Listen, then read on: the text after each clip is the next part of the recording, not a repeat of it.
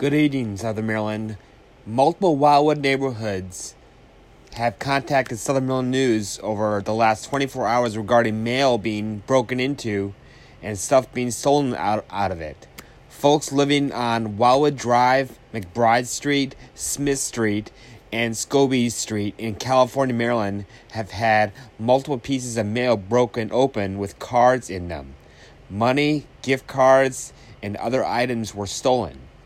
All these folks use cluster mailboxes, so only the post offices have access to these pieces of mail. The post office these folks use is in San Souci, located on MacArthur Boulevard. Every single piece of mail was taped up with sorry damaged mail, but every piece of mail was clearly shown to be opened and tampered with.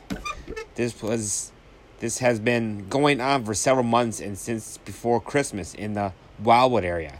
Southern Maryland Weather News has also contacted the St. Mary's County Sheriff's Office, but they couldn't provide any good details of what's been going on.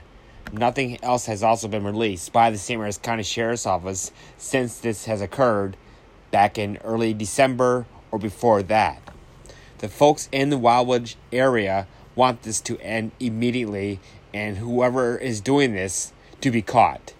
If you are a victim of mail tampering in the Wildwood area, please report it to at the www.firstsheriff.com slash citizen report.